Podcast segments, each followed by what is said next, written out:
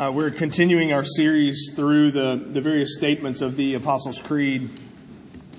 Um, and, and while you're turning there, just sort of a, a, a background, I guess, a little bit of, of where we are in John. These chapters 14 to 17, um, they're the upper room discourse. They, they sort of lead into the, the high priestly prayer. If your Bible's a red letter Bible, you notice there are a lot of red words in it. Jesus is talking a lot uh, through these chapters, having this um, this this upper room discourse, this long um, in time of instruction, really, with his disciples.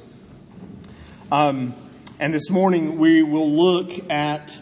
Uh, this is our sixth sermon in, through the, the phrases of the Apostles' Creed. We'll look this morning at, I believe, in the Holy Spirit uh, or Holy Ghost, depending on um, where you grew up and what's in the back of your brain.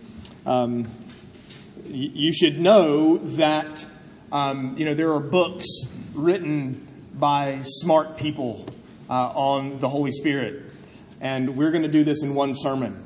Uh, what that means is we're not doing everything there is to do. It means we're not covering everything that we could possibly cover.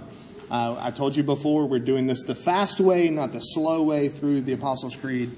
Um, so just recognize uh, that we will answer just a few questions with regard uh, to the work, the person and work of the Holy Spirit. Uh, it's our practice to stand when we read God's Word. So if you're able to do that, let me ask that you stand uh, as we read John 14, uh, verses 15 to 27. Uh, if you love me, you will keep my commandments. And I will ask the Father, and he will give you another helper to be with you forever, even the Spirit of truth, whom the world cannot receive because it neither sees him nor knows him. You know him, for he dwells with you and will be in you.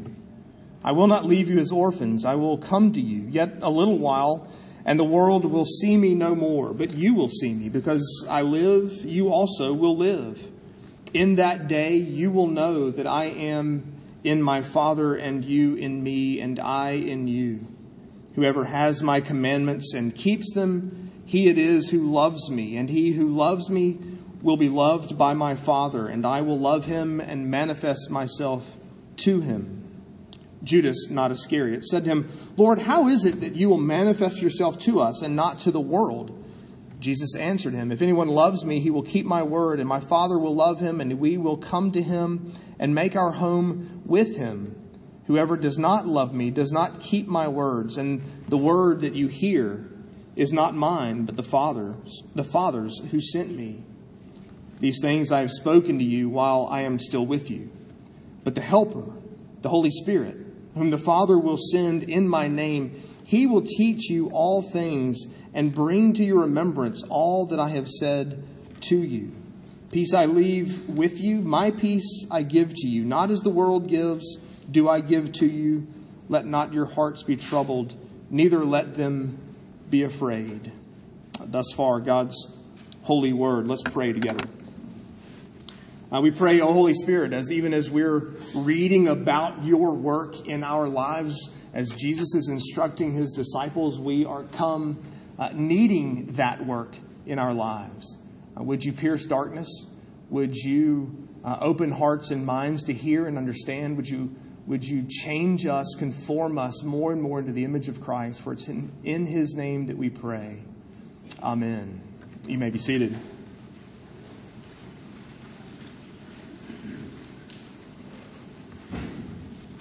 I know that um, perhaps the three tenors aren't exactly the most famous people in North Alabama. They're probably not the most popular people in North Alabama.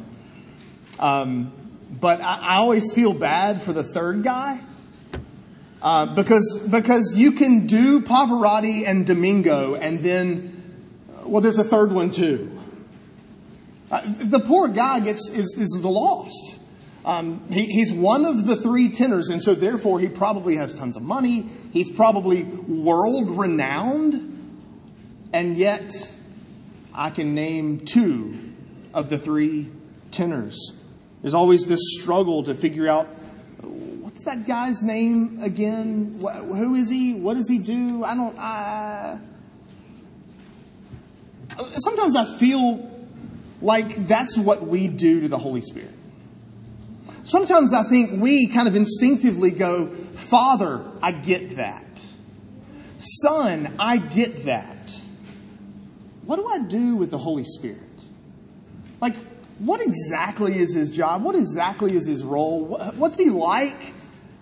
We have trouble with the word spirit, and it doesn't get better if we try to use ghost, and then we're sort of lost with all sorts of things.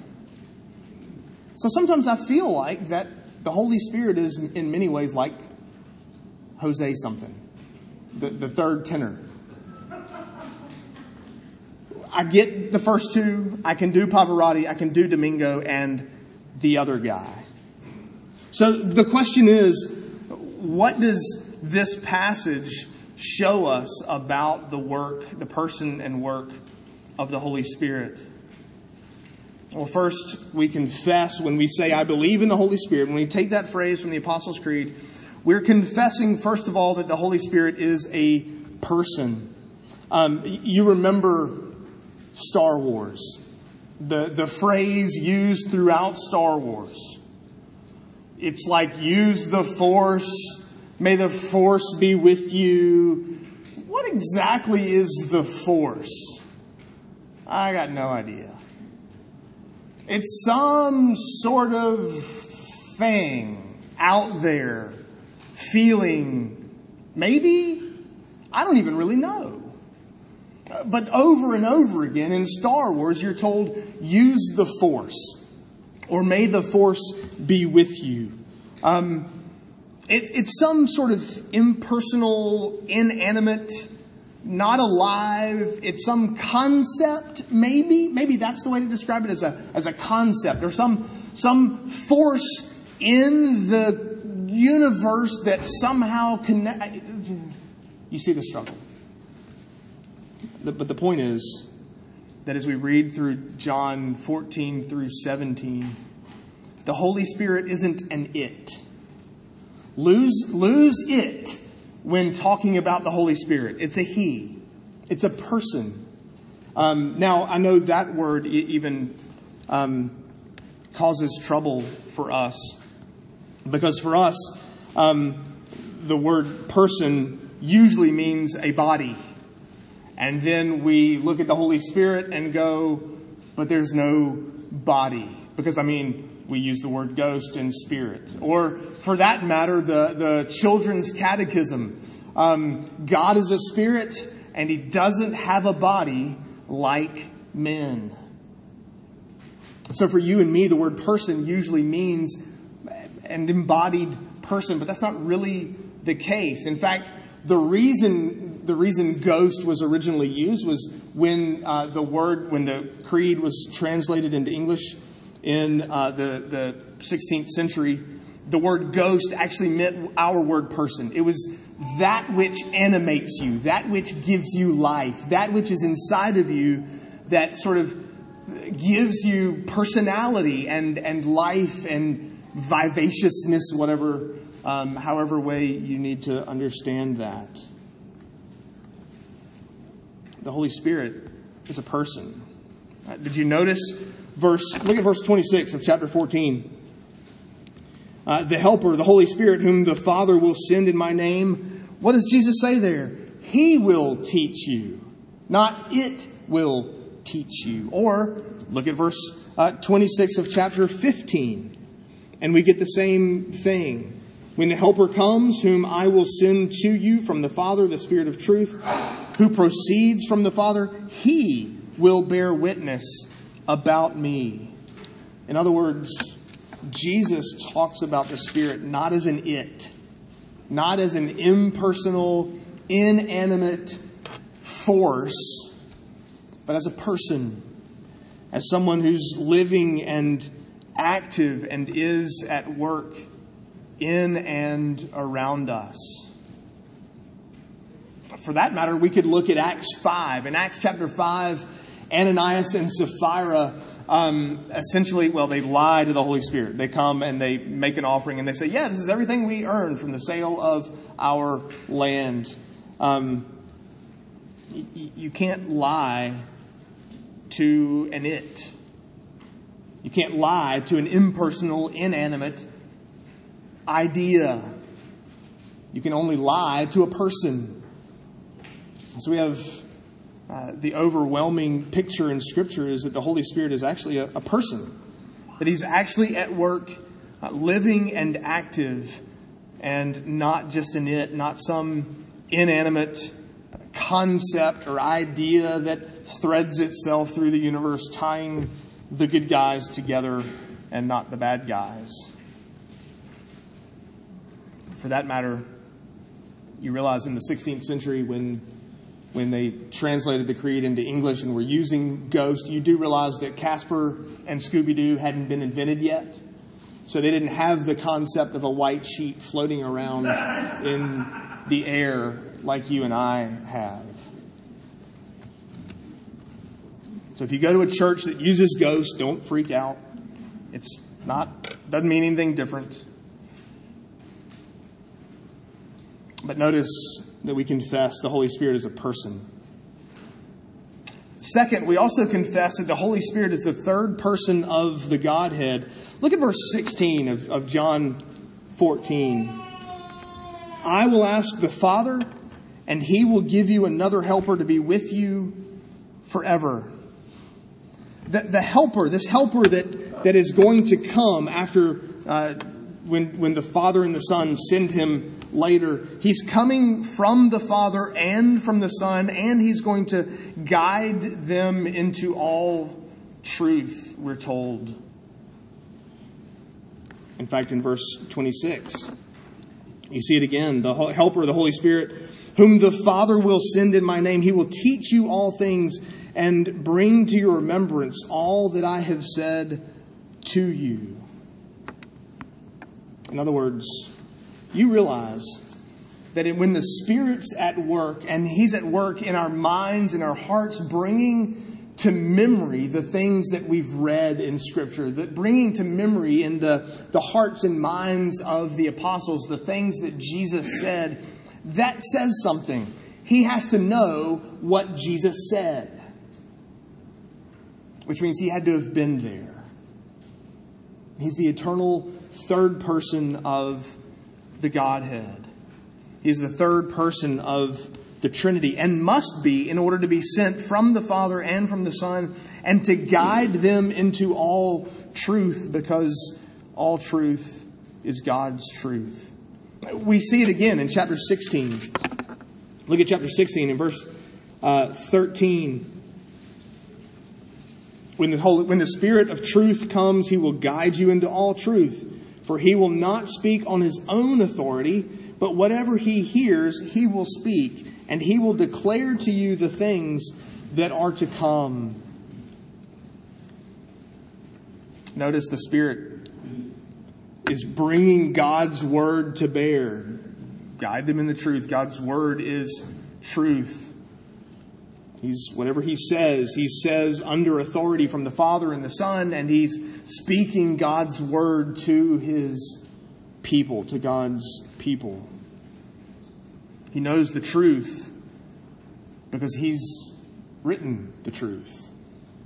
He's inspired, in this case, John to write what he's writing. He knows the truth because he's actually written the truth. Is the Gospel of John written by John? Yes, absolutely it is. Is the Gospel of John written by God, the Holy Spirit? Yes, absolutely it is. And, and then if you back up a little bit in chapter 16, verses 8 through 11, when he comes, he will convict the world concerning sin and righteousness and judgment concerning sin because they do not believe in me, concerning righteousness because I go to the Father and you will see me no longer, concerning judgment because the ruler of this world is judged. The helper can convict of sin and righteousness and judgment because these are all the work of God. That's what God does. The Holy Spirit is the third person of the Trinity. Again, we could go back to Acts chapter 5, where Ananias and Sapphira lie to the Holy Spirit, and in, in Acts chapter 5, verse 3, uh, where Peter tells Ananias, You've lied to the Spirit, to the Holy Spirit. And therefore you must die. Well, guess what? Lying to a fake inanimate object is not tantamount to cosmic treason. Why does Ananias get the death penalty? Because lying to the Spirit is lying to God Himself. Because it's cosmic treason. When you tell God, whichever person of the Godhead, when you say to the Holy Spirit, this is all we've gotten from, this is all we've received from the sale of this property, and therefore you must be put to death, well, that's because they've sinned against God Himself. They've broken the law of God. So Scripture shows us that the Holy Spirit is the distinct third person of the Trinity. In fact, notice back in verse 26 of chapter 14, pay attention to what Jesus says here. The Helper, the Holy Spirit, whom the Father will send in my name, he will teach you all things and bring to your remembrance all that I have said to you. In one verse, all three members of the Trinity, the Son is talking to his disciples about what the Father is going to do with the Holy Spirit who's coming in the name of Christ to guide them into all truth. In other words, what we see is that the Holy Spirit is a person the Holy Spirit is the third person of the Trinity, the, the third person of the Godhead. Incidentally, this has implication for our understanding of the Bible that you hold in your hand. You don't decide what is Bible and what isn't. We don't make that call. We're not the ones that determine is this Bible or is it not? The Spirit does. God does. Just because I can't understand it doesn't mean it can't be from God. Doesn't mean it can't be God's truth or that it isn't true. We have this, this picture of the Son speaking to the Father, sending the Spirit in the name of the Son which gives implication for God's sovereignty and our responsibility. It's our job, it's our function to submit to God's rule in our lives by His Word through the work of the Holy Spirit. We could look back at verse 26 of chapter 15 again. When the Helper comes, whom I will send to you from the Father, the Spirit of truth. Now, wait a minute. Did you notice that? That time, Jesus says, I'm sending him. In 1426, the Father sending the Spirit. In 1526, Jesus is sending the Spirit. You get the picture. The, the claim of Scripture is that Father, Son, Holy Spirit are the same in substance, equal in power and glory. Three persons, but one God. We confess that God, that the Holy Spirit is a person. We confess that the Holy Spirit is uh, the third person of the Godhead. We also confess that we need the Holy Spirit. You know, there are obviously debates around the globe about the work of the Holy Spirit in the life of the believer. Um, there's there's always the uh, joke about being a Presbyterian church. You know, the motion sensor lights go off uh, in the middle of a worship service in a Presbyterian church because we're so still and we don't do anything and we don't move, which of course isn't true. But that's the standard running joke. Uh, there are those who think of, of, the Spirit as really nothing more than the force, and yet um, we also have some sense that um, maybe we shouldn't be up and running around and jumping over pews and, and running all over the place in the middle of a worship service. But between not doing anything and running crazy, there's quite a large gap between those two views, those two, what is the role of the Spirit in our lives? Well, notice what Jesus calls him in this passage. Um, I, am reading from the ESV. Uh, we've, in verse uh, 16 of chapter 14, Jesus calls him the helper. Um, and or some versions will say counselor, some will say comforter, and, and those words come up throughout these chapters in John. When you think of the word comforter, you're thinking of someone you need when you're sad.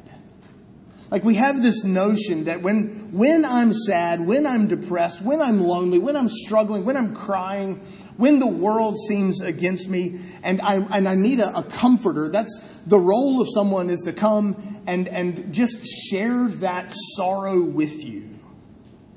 That's our notion of the idea of a comforter. There's a, a, tapestry in, in Bayeux, Normandy, in France, uh, that depicts the scene of the Norman conquest of England in the 11th century. Uh, William Conqueror, Battle of Hastings, all that sort of stuff. Well, there's, there's a scene in this tapestry um, that shows uh, Bishop Odo. And he's walking behind uh, this group of, of Norman troops who are on horseback. And Odo is carrying a uh, long stick and he's poking the men and the horses. And underneath it says, Bishop Odo comforts the soldiers. Now, I don't know about you, but a long stick in my back is not the way I view comfort. I picture maybe something soft, not something pokey and hard and prodding me in the back. You get this, this image of the bishop walking behind the troops and he's poking them and, and, and poking them along, encouraging them along. A cattle prod in the middle of my back is not the way I envision comfort. The word used here, helper, helper or comforter, is a, combination of two Greek words that mean basically to call alongside. Someone has been called, the Spirit is the one who's called alongside of us to encourage us and to give us strength. His job is to be with us as comforter or helper or counselor, one who will come along us, alongside us to encourage us and to equip us. But how does he do that? What's his primary responsibility within the Trinity? When I was in high school, I had a friend, uh, David Turner. He and I had um, an unwritten rule. It was it was it was unwritten, but it was a given. I mean, it was a rule. Whenever we were out doing stuff, messing around town, and you see spotlights, you have to go find out what's going on. So we we would you know just be out you know going I don't know, going to putt putt whatever we're doing as as teenagers, and then when you catch the sight of spotlights, it's kind of quick glance and go let's go, and you just have to go find out what the spotlight is there for. Have you ever thought about what a spotlight does? The spotlight is not there for the attention. Do you realize that? Like when you go and there's spotlights going and they're doing their thing, shining up, it's always better when it's just a little overcast, just a little cloudy, and you can see the, the spotlight swirling on the clouds. You can sort of figure out, pinpoint where's the base, where's that coming from. You don't go and then see the spotlight and the spotlight be comfortable with that. That's not the spotlight's job. The spotlight it doesn't want the attention the role of the Holy Spirit is to be a spotlight in our lives. He's shining on Christ. The Holy Spirit is sort of the humble person of the Trinity. He doesn't want the attention. It's not his job to seek the honor and the glory. It's his job in our lives to shine the spotlight on Christ. The spotlight's job is to call attention, to get you here because there's something worth seeing, and it isn't the spotlight. That's what the Holy Spirit does. Quick, Come look. Let me see, let me, let me make sure you see and you understand and you're, you're gaining knowledge and you're understanding truth because I'm shining on Christ. He wants you and me to know and to see Christ. Look at verse 26 of chapter 15. When the Helper comes, whom I will send to you from the Father, the Spirit of truth who proceeds from the Father, he will bear witness about me. And you also will bear witness, because you have been with me from the beginning.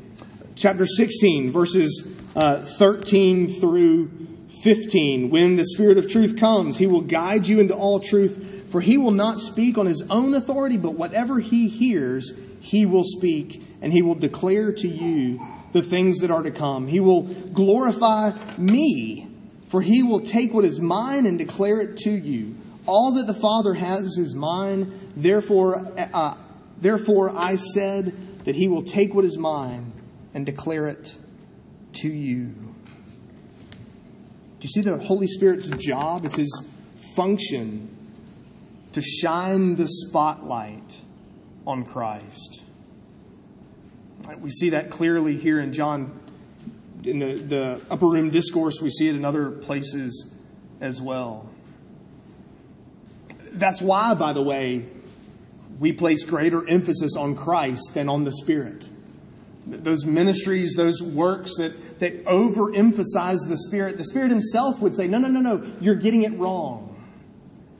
That's not my job. It's, it's my job to shine the spotlight on Christ, to exalt Christ. That's why, by the way, uh, you'll notice um, every Sunday when we read Scripture right before the sermon, we pray particularly to the Holy Spirit because it's His job to, to illumine God's Word and to shine the spotlight on Christ that we might know and understand and see Christ more clearly. The work of the Spirit is to make Christ and His Word known to us. Which means you and I have great need of the Holy Spirit.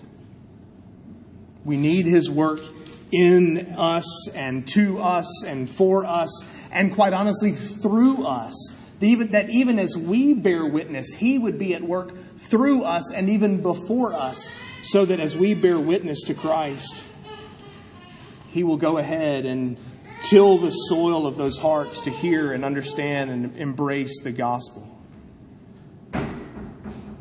We need the personal, distinct third person of the Trinity to apply God's word and the gospel of salvation to us. You ever have those moments where you feel prompted, almost almost out of nowhere to pray for somebody, do it. That's the work of the Spirit. You ever have those moments where you get this sense, this sort of feeling almost that, that there's a sin you should repent of? Like it comes almost out of nowhere. Like not, you're not in the middle of sin, you weren't caught in it, but you have this deep sort of seated conviction that I should repent of that. That's the work of the Spirit. Do it and do it quickly. If you feel sorry for sin, if you regret offending God and others, that's the work of the Spirit in our lives. If you're reading God's Word and you gain greater clarity and understanding of Scripture, that's the work of the Spirit in your heart and in, in your mind if you've received the seed of the Holy Spirit, I mean, of the Word of God, and, and that Word grew and bore fruit, and you came to saving faith in Christ, the Spirit was there first, tilling the soil so that the seed could grow, so that you might embrace the gospel.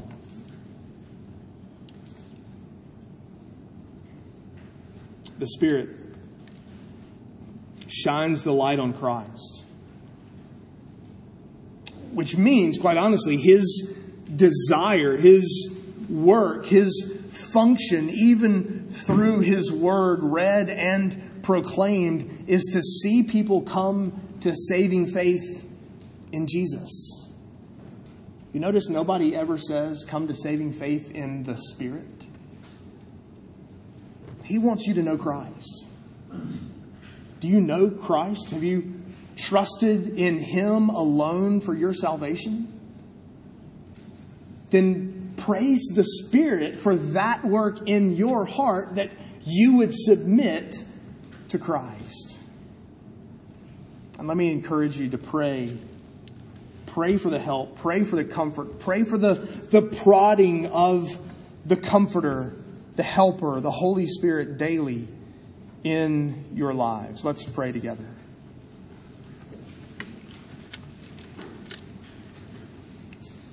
Our great God and our King, you have revealed this to us. You've seen fit through the inspirational work of the Spirit in John and in so many other writers to write and record your words to us, for us. For that matter, it's been the work of the Spirit to preserve that word two, three thousand years. And so, Father, we pray that you would send the Spirit to us, that we might hear and understand, that you might, uh, oh Holy Spirit, soften our hearts towards our own sin, towards Christ, uh, that we might repent and repent quickly and frequently and run to Christ and there find forgiveness. Would you be at work? Comfort us, help us, equip us, and encourage us as we walk with Christ. For it's in Christ's name and for his sake that we pray. Amen.